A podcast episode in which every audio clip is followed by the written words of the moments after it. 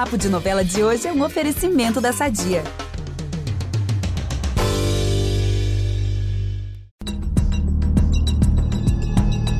Uh, se vocês têm medo de espírito, então se preparem, porque nos próximos capítulos de Pantanal, movimentações estranhíssimas vão acontecer na fazenda do José Leôncio e vão deixar os nossos pelos, como diria Filó, arrupiados. Estão prontos?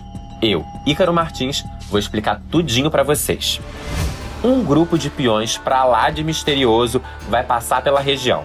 Ao ver a movimentação toda, o velho do Rio vai tentar impedir que eles avancem a porteira e, sob a forma da sucuri, vai se enfiar no caminho deles. Mas ao perceber que eles não têm má intenção, ele vai deixar esses visitantes avançarem. Só que tem um detalhe: é uma comitiva fantasma. Meu Deus, que medo! Pois é, chama todo mundo para conferir esse capítulo porque vai ser algo do além mesmo. O Zé Leôncio, inclusive, ouvirá um som de um berrante dos fantasmas e somente ele será capaz de identificar a música. Ninguém no casarão vai ouvir. Mistério, hein? No dia seguinte, o Zé Leôncio e o Tadeu vasculharão a fazenda atrás de vestígios e não vão encontrar nadinha. O que será que isso significa?